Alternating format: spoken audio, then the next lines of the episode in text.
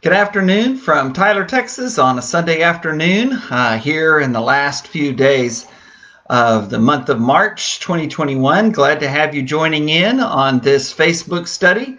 Appreciate you being a part of Bill's Facebook studies, including these on Sunday afternoons from the Gospel of Mark. Today we get to Mark eleven and we begin the last trek of Jesus in leading up to his crucifixion and ultimately his resurrection. Um, and this is a nice time to be doing this uh, because today, as the uh, title indicates, this is a day of joy and sorrow that Mark notes in Mark chapter eleven, and I'll say more about that in just a few moments. Uh, glad to have you joining in. I know we have a lot of people that join in. A lot of folks let me know that they uh, watch me, and they may not comment. They may, some do, and I always appreciate that, being able to to put some faces with the numbers, and uh, appreciate all of you so very much to do that. See my wonderful friends Myron and Elizabeth Granberry signing on. Great to see that you were here uh, this morning, as uh, as I heard from um, uh, one of our shepherds, uh, David Hammond, during our shepherd's prayer time. Uh, Tia Clark, wonderful to see your name there, my my wonderful sister. Uh, Barbara Kasky, always great to see you. Appreciate your encouragement so very much. My cousin Gail. Others will be joining in, and some will be signing in to say hey. So hey, glad to have you. Uh, glad that you're here, and uh, appreciate so very much uh, the opportunity that we have through the blessings of God and and the wonderful minds and intellects of, of people created in God's image to be able to have these wonderful toys to work with uh, that actually can be used for great good. As we know, over these last months, we've had um, a great deal of blessing through these online studies and through online worship services. Uh, we had a good crowd in person uh, this morning uh, at our West Erwin Church of Christ, two hundred ninety, and so we're grateful to see folks uh, like the Granberries and Barbara and so many others that that are able to come and be a part of our worship service. Barbara was so faithful in attending uh, for such a long time, even through uh, these difficult days, and uh, Myron and Elizabeth uh, beginning to be able to be back, and so many others like them as well. We are blessed to have been able to make it through this. Many others are still watching us online, some here locally, because they are not ready uh, to be a part, to be involved in a crowd like that yet, and I we understand that. Uh, and we realize that there's uh, a lot of things, that issues that go on.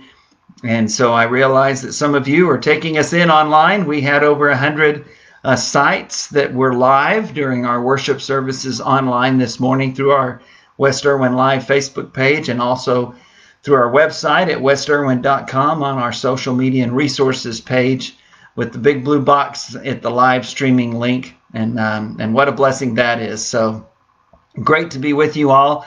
Uh, great to be a part of our Bible study and our sermon time on Sunday mornings through the book of Romans. We just started that second section this morning with that incredible passage in Romans chapter twelve, verses one and two, and uh, and then the passage that follows that speaks about our using our gifts that God has given us to uh, to build each other up and to build up his church.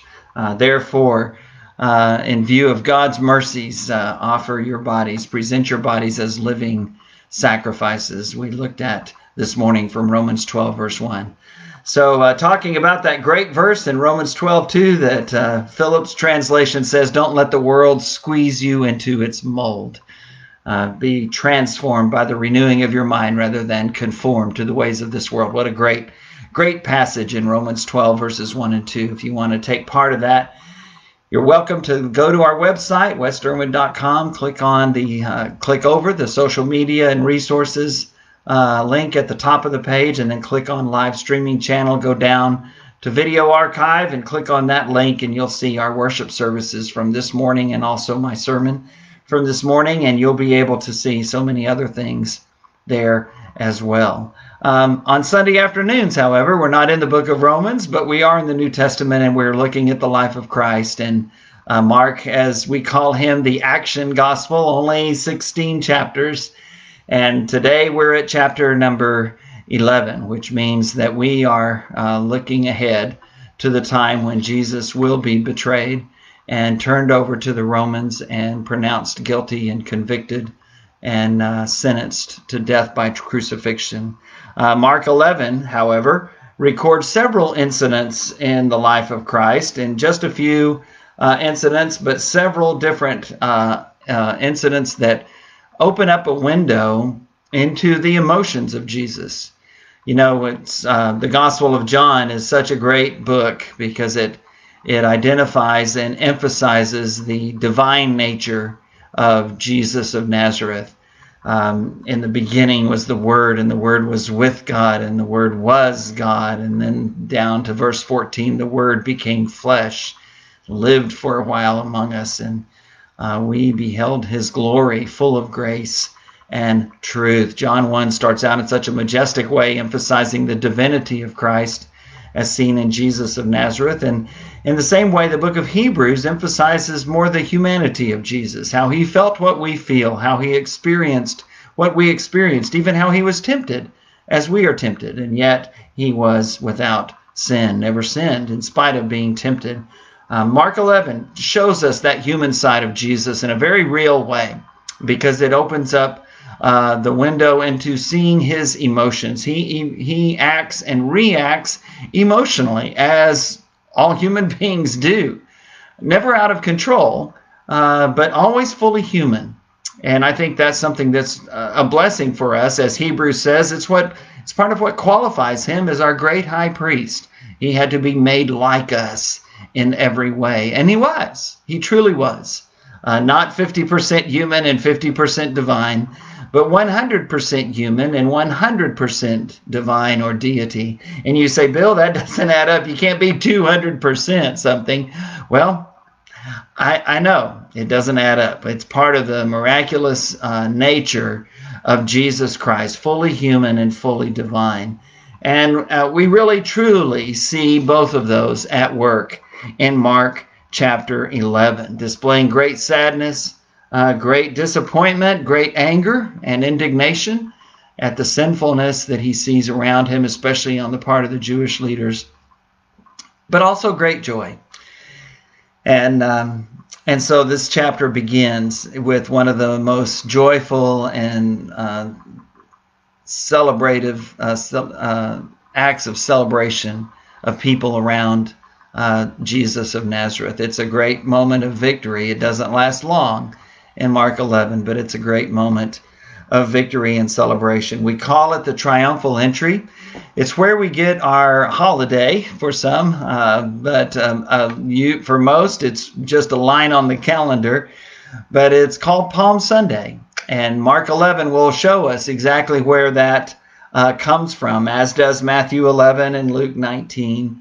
And John twelve, all of these events um, uh, looked seen ahead of time in Psalm uh, one eighteen uh, that the New Testament writers look back to. The followers of Jesus give praise to God for the blessings that they have seen in Jesus Christ. And uh, I remember um, when I was growing up in San Antonio, and I was going to the Protestant chapel, which in the sixties and early seventies, there were three services in the Protestant in the chapel at um, uh, Kelly Air Force Base there on Security Hill, where my dad worked in Building two thousand.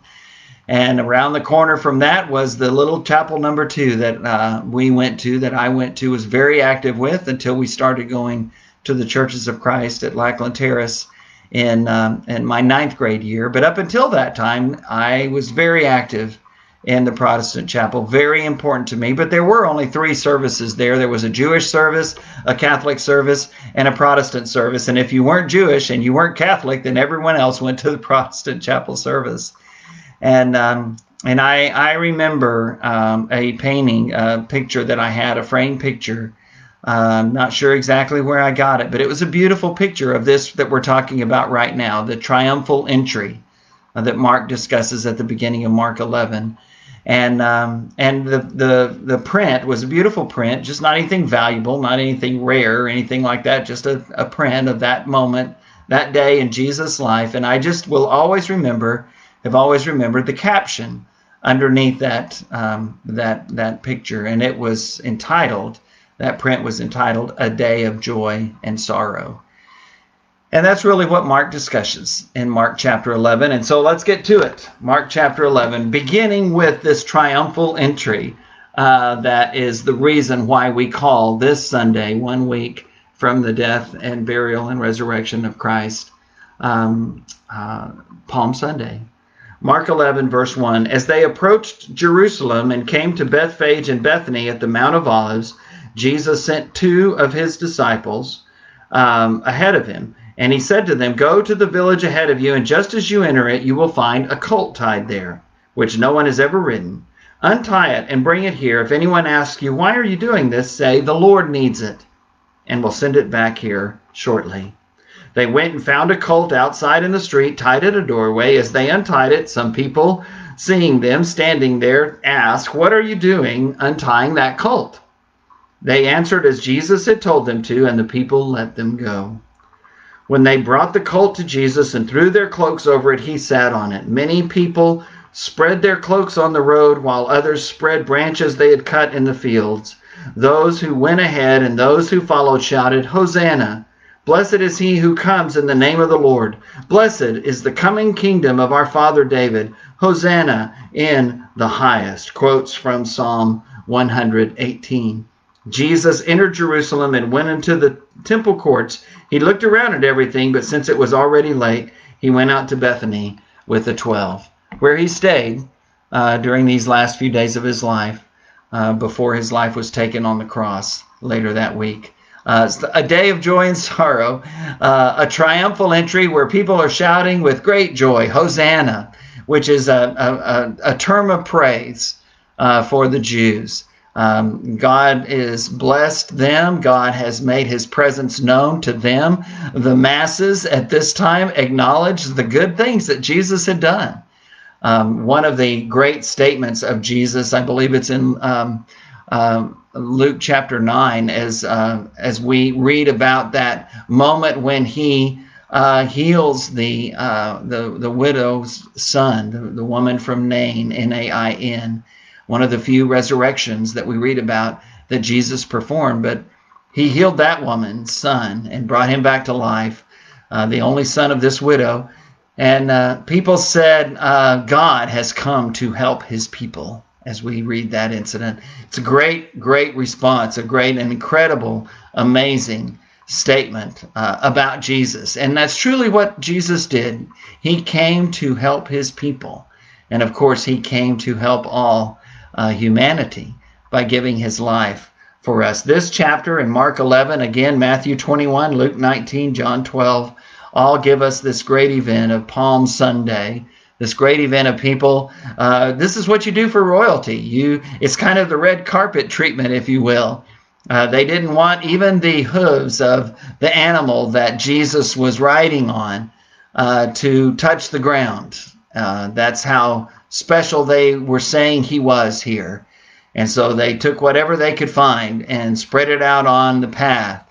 Um, and sometimes it was someone's coat, and sometimes it was a, a branch uh, of a tree that they had uh, broken off so that they could lay these palm branches down, and the king could come and could be uh, could enter into the town. This was a, a great, great moment of praise, and uh, and then Jesus, since it's late, he goes uh, back to Bethany, and he goes into where he's going to stay. Um, with his friends Mary and Martha uh, and Lazarus, as best we can tell. Um, so a day of joy and sorrow, a great day of joy we see here, but but it doesn't take long for the sorrow to come, and Jesus himself likely knew uh, that this was the last time that he would enter into the city, um, and he would uh, ultimately be killed. So a day of joy and sorrow. Well, let's keep reading, because it's not just a day of joy and sorrow. It's a day of anger and a day of action, uh, as Jesus again expresses his emotions in a couple of events uh, that follow up this triumphal entry. Uh, in Mark chapter one, uh, beginning at verse twelve, the next day as they were leaving Bethany, Jesus was hungry. Seeing in the distance a fig tree and leaf, he went to find out if it had any fruit. When he reached it, he found nothing but leaves, because it was not the season for figs. Then he said to the tree, may no one ever eat fruit from you again. And his disciples heard him say it. And then we skip down a little bit uh, to verse twenty. In the morning, as they went along, they saw the fig tree withered from the roots. Peter remembered and said to Jesus, Rabbi, look, the fig tree you cursed is withered. Have faith in God, Jesus answered. Truly, I tell you, if anyone says to this mountain, go throw yourself into the sea, and does not doubt in their heart, but believes what they say will happen, it will be done for them. Therefore, I tell you, whatever you ask for in prayer, believe that you have received it, and it will be yours. And when you stand praying, if you hold anything against anyone, forgive them, so that your Father in heaven may forgive you your sins. Well, it's a little patchy, that story of of this fig tree uh, cursing and how it Um, no longer bears uh, fruit. And uh, and we read about this in other places as well. We read about similar events of Jesus. But, you know, what, what do we do with this story? um, it's obviously an illustration or a demonstration of something. Um, but but what? I mean, it's the power of Christ once again demonstrated every bit as much as when he walks on water, when he raises someone from the dead. Um, when he calms the sea, this is um, this is again a demonstration of the power of God, that Jesus had power over uh, the ways of nature and over the natural world. And um, and and I don't know what the message is here. You could draw several. I think part of it is uh, that that we should do what God has created us to do. And in the case of the fig tree, it's to bear figs. Uh, we all are called upon to bear the fruit of the Spirit. Paul talks about that. Fruit of the Spirit in Galatians five, love, joy, peace, patience, kindness, uh, goodness, uh, gentleness, self-control, all of those wonderful, wonderful things, and, and lists in other places as well. We're called upon to bear that kind of fruit, to live that kind of life.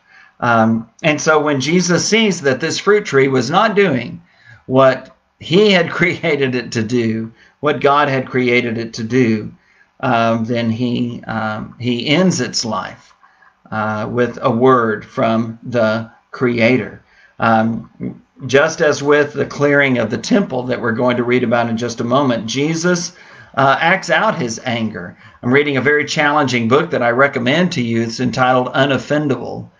And it encourages us not to be offended by everything that we see and hear as if it's a personal affront to us. I think I think the author has written a very important book at a very important time when it does seem like everything that happens around us we get angry about.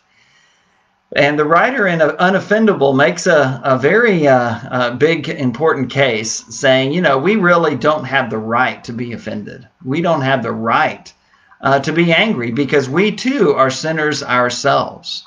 And Jesus is the one who has the right to be angry and to act on that anger.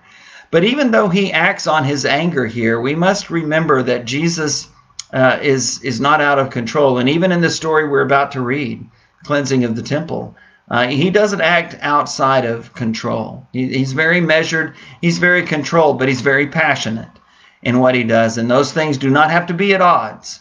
Uh, we can still remain under control even though we act passionately about the things that are important to us.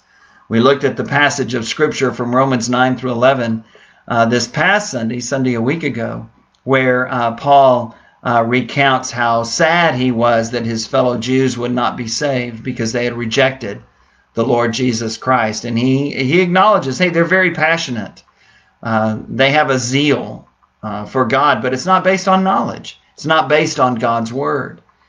And, and that's an important point for us to remember. You know, passion and and uh, emotion, all of those things we love, and we love to see them in people, but if they're not based on knowledge, if they don't come from the right place, then we're no better off than the Jews who screamed for his blood in just a few days from now, as Mark recounts, uh, on that day when they were surrounding his trial and surrounding his cross. Um, and and that's, they were very passionate. They were very zealous, but it was not according to knowledge. Uh, Jesus here is very zealous. He's very passionate. Again, we're seeing a, a look at the emotional side of Jesus. And when he walks by this fig tree that he expects to be uh, uh, bearing figs as it's created to do. Uh, he curses it, and he reminds us all uh, that uh, that he has the power to do that. And Mark describes that, and Jesus himself says, as his disciples uh, bring it to his attention when they walk by it again and they see it destroyed, Jesus says, look, this this is nothing. You too will be able to do great things if you truly believe. And we're reminded also that Jesus has said that when we pray and when we do things, we base it on the Father's will. Uh, if it is your will, Father. There were a lot of things that Jesus didn't do uh, because it wasn't his Father's will. And so a great passage of Scripture um, that reminds us of not just Jesus' emotions, but his great power uh, over the natural order. And then we go to that middle passage, beginning in verse fifteen of Mark chapter eleven.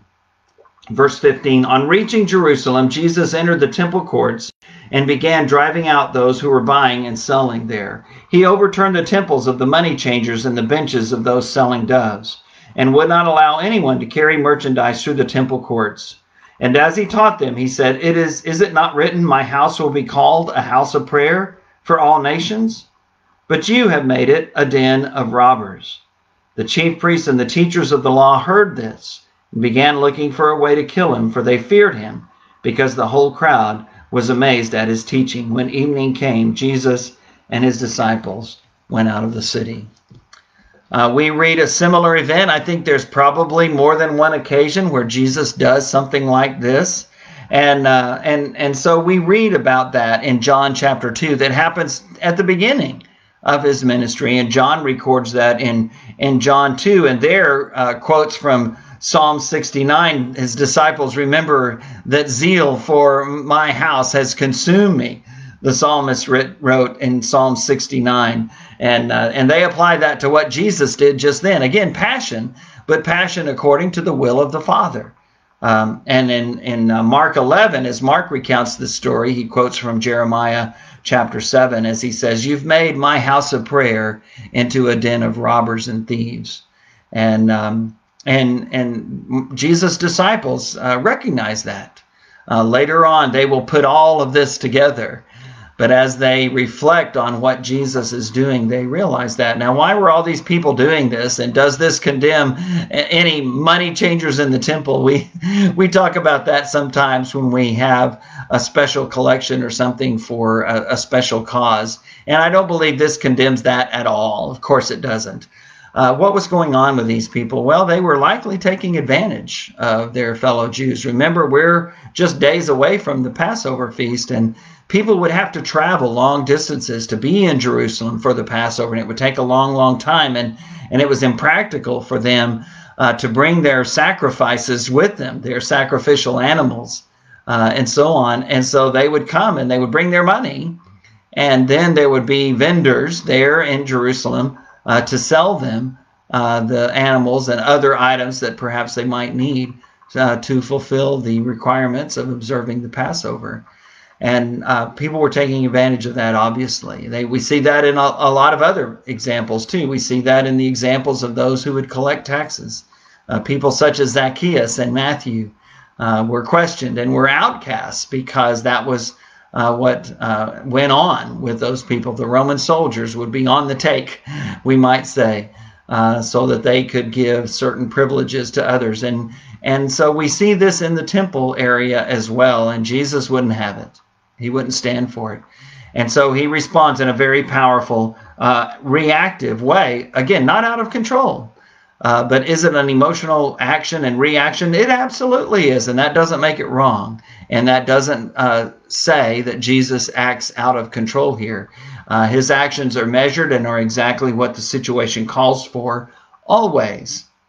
Uh, but he does condemn what is going on there. And so I think it's important for us to remember uh, in the New Testament worship, we don't worship the way the Jews worshiped, where there was a special place, Jerusalem, where there was a, a special part of that city, uh, the temple.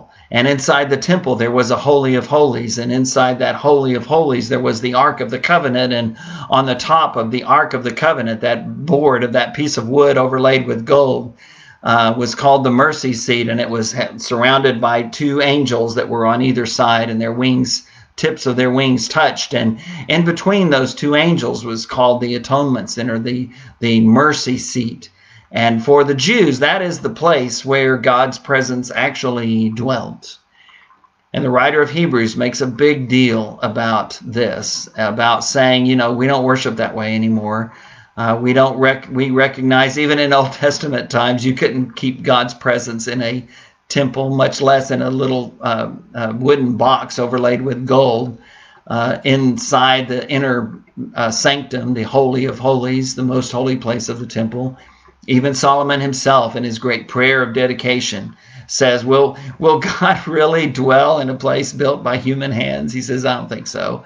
But nonetheless, God, use use this place for your good. And when your people pray from here or towards here, we pray that you would you would hear and that you would bless. A wonderful prayer of humility, but also great wisdom uh, from the mouth of King Solomon, long, not long after he Uh, took power.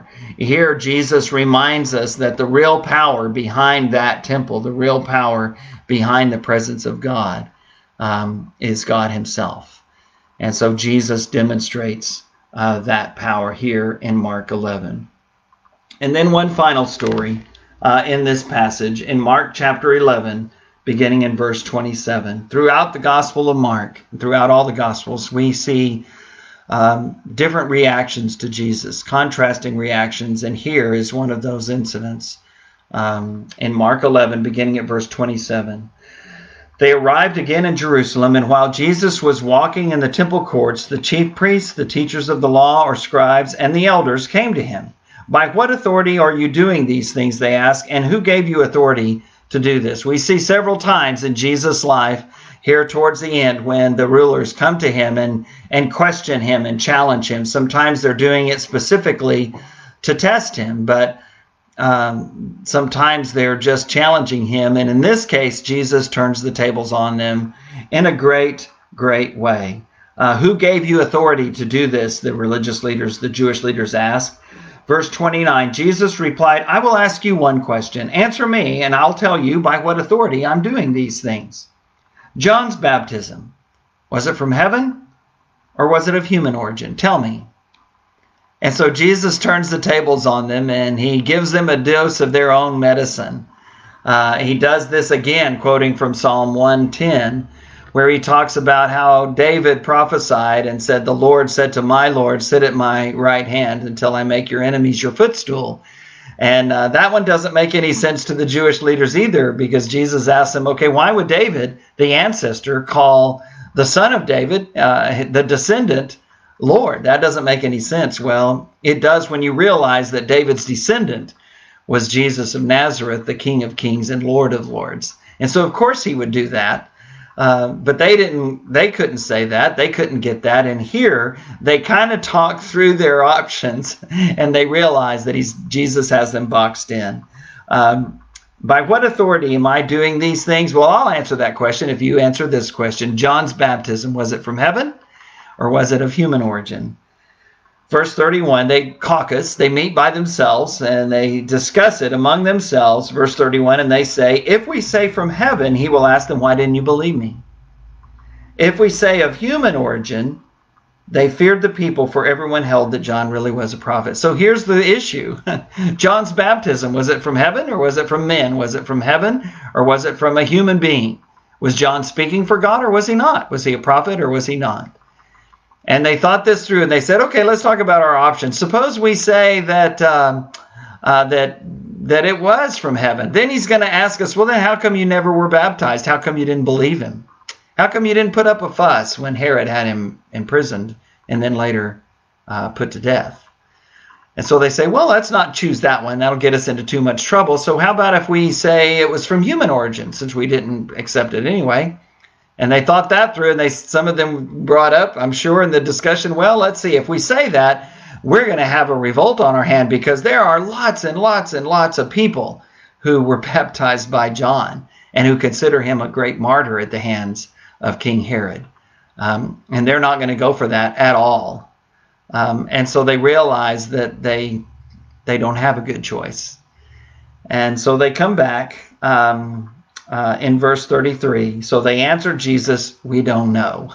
That's not exactly the truth, but that's the only thing they could say, and not um, and not either be questioned themselves for their lack of response if it's from God, or they have a they have a right on their hands from the multitude of people that see John as a prophet. So they answered Jesus, Mark eleven, verse thirty-three, "We don't know." Jesus said, "Neither will I tell you by what authority I am doing these things." Ultimately, Jesus would tell them. Ultimately, in his trials, as he's before the Jewish leaders, uh, they call him under oath and they ask him, "Tell us, are you the Son of God or not?" And Jesus confesses and says, "Yes, I am. And you will see me coming in the clouds of glory, and you will see me at the right hand of the Almighty." Well, ultimately, that causes them to pronounce him guilty of blasphemy and have him put to death. Um, you know, they thought they had Jesus here. They thought they had turned the tables on him, but he actually does the same uh, to them and causes them uh, to be trapped in their own discussion. And I think this last story and this last question is really the key point of this passage today as we think about our own answer to that question. Who do we say Jesus of Nazareth is? I, yes, he's talking about John the Baptist here, but in all of this, Mark is leading his hearers, his listeners, his readers, us today, uh, two thousand years later, to confront our own belief. You know, wh- who do I think that Jesus is? Do I, do I think he's the Son of God? Uh, what do I make of these events in his life when he demonstrates power over nature, when he demonstrates miraculous knowledge? Uh, when we find him being worshipped as he enters Jerusalem, Hosanna, Hosanna, blessed is he who comes in the name of the Lord. Uh, do we join in with that crowd? And, and does our life reflect that? Does our life reflect that our belief is that Jesus truly is the King of Kings and the Lord of Lords? Well, these, these questions of the Jewish leaders are going to continue in Mark chapter twelve. And again, ultimately, we're going to join Jesus at the Last Supper with his disciples, and then in the Garden of Gethsemane in Mark fourteen, as he prays for the Father's will to be done. And then as we see him give his life on the cross. And then as we celebrate um, Easter Sunday, this coming Sunday, a few weeks from now, uh, we will be celebrating that as it comes up in our wonderful study through the Gospel of Mark. Uh, that great story in Mark chapter sixteen where they go to the tomb and they find the stone rolled away and the tomb empty. It is there that we get our hope. It is there that we get our joy. It is there uh, that we find that ultimate dec- declaration, as Paul puts it in Romans one, Jesus Christ declared with power to be the Son of God through the resurrection. I pray that as you consider these stories and these questions, that you let yourself ask yourself these questions. Who do I think that Jesus is? And is my life reflecting uh, that faith? God bless.